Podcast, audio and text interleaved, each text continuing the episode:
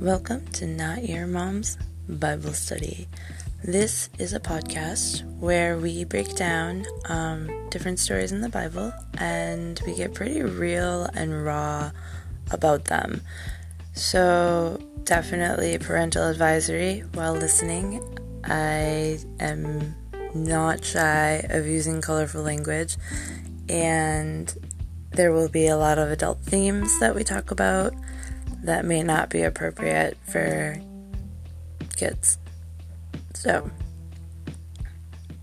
the whole reason that this podcast exists is to learn about the Bible, whether you're a believer, non believer. Um, I think it's important that we re examine things as adults and kind of dive back into old things to look at them from a new perspective. And I think that religion is something that we need to do that with right now.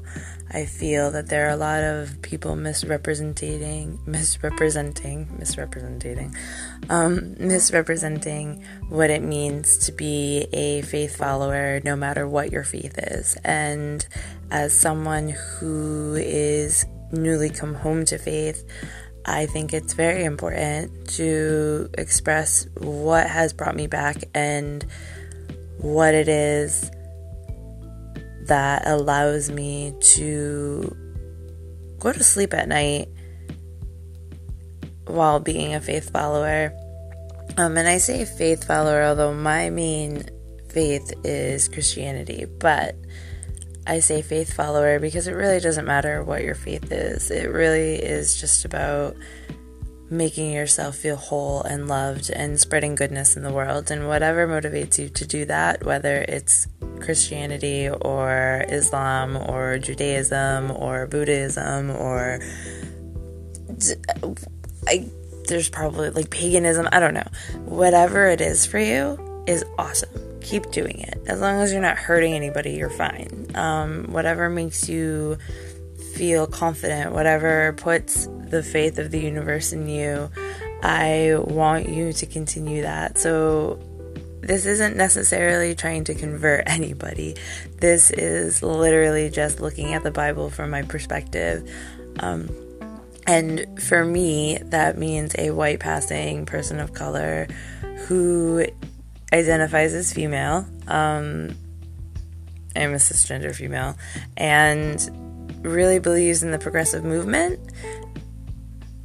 So it's more of an exploration of how my faith fits into my modern day thinking and how different stories um, have kind of popped out at me to mean different things. I think that religion has been a mainly male dominated field, and so translations and scriptures have been published through the voice and perspective of the majority or this majority.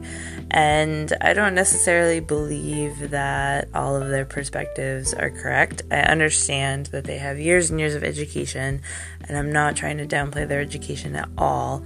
Education is very important, but what I am saying is that when you only look at something that is meant to reach nations under a specific perspective, it leaves a lot left unexplored.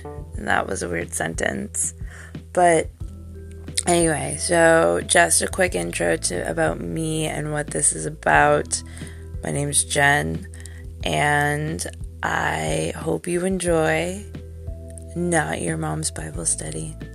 Thank you.